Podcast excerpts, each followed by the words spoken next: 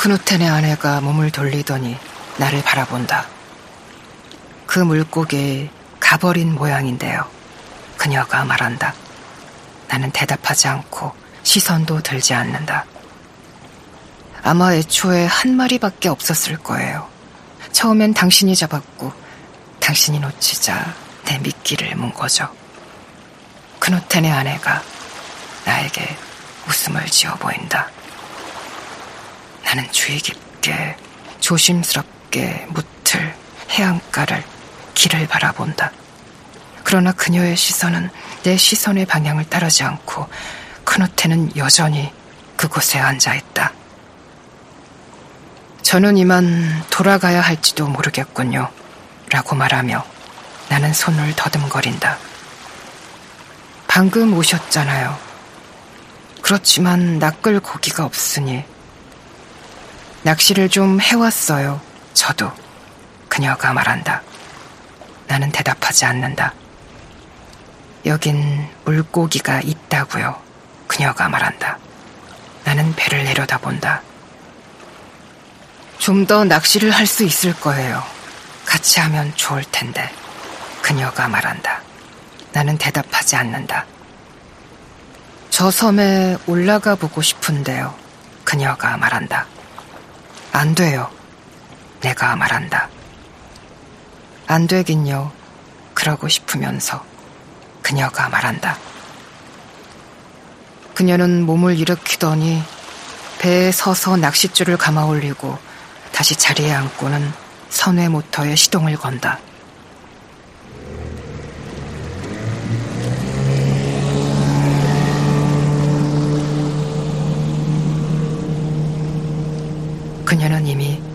작은 섬을 향하고 있다. 그녀의 노란 우비가 선회 모터가 눈에 들어온다. 나는 재빨리 돌아선다. 나는 돌아선다. 그러자 해안가 바위 위에 앉은 크누텐이 눈에 들어온다. 그가 날 지켜보고 있다. 나는 몸을 돌리고 선회 모터에 시동을 건다. 얼른 속도를 내야지. 크누텐이 해안가에 앉아 기다리고 있다고 그녀에게 말해 주어야 해. 속도를 올려야겠어.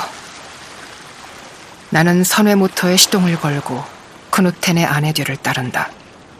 그녀는 섬 쪽을 향하다가 선회 모터를 꺼 속도를 주고는 선수로 가 서서 무태 닿기를 기다리고 있다.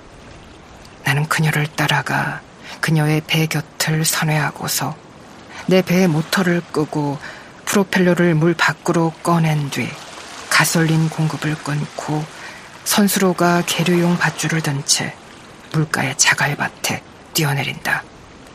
그리고 무쪽을 보는데 정면에 크누텐이 서 있다. 그는 이제 일어나 미동도 없이 해안가에 서 있다. 나는 바위 지대를 기어올라 나무 하나를 발견하고 그 나무의 밧줄을 먹는다. 크누텐의 아내는 무릎을 당겨 턱 밑에 받치고 두 팔로는 다리를 감싼 채 바위 위에 앉아 있다. 이제는 그녀가 쿠누텐을 보았을 테지. 하고 나는 생각한다. 그녀의 계류용 밧줄은 아직 그녀 곁에 있고 나는 그녀에게 다가가 배를 묶어주겠다고 말한다. 나는 밧줄을 들고 내 배가 묶인 나무에 그녀의 배를 묶는다.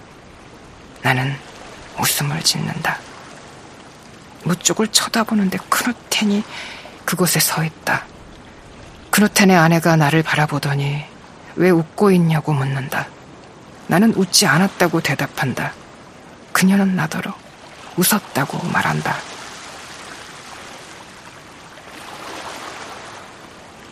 내가 섬을 돌아볼 것인지 묻자 그녀가 고개를 끄덕이고는 일어선다. 나는 바위지대를 걸어가 해덕꽃이 핀 곳에 이른다.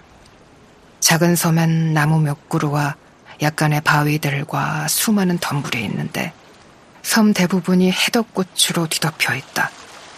그리고 그 반대편, 바깥으로 피오르를 향하는 쪽, 피오르가 넓게 펼쳐지는 쪽, 그곳엔 멋진 만이 있다. 그녀가 내 뒤에서 걷는다.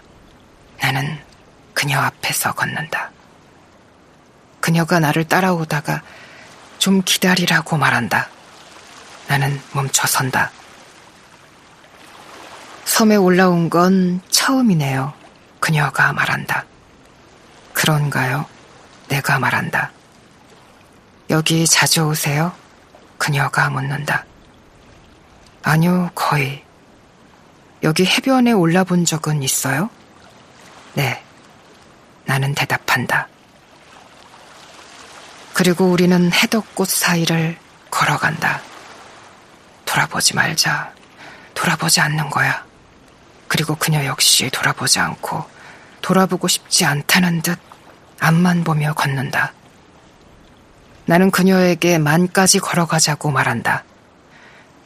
그 멋진 만은 이 작은 섬 반대편에 있어요. 밖으로 피오르를 향해 있죠. 그러자 그녀가 그러자고 말한다. 그렇게 해요. 섬을 가볍게 돌고 싶었던 것 뿐이긴 한데 전 상관없어요.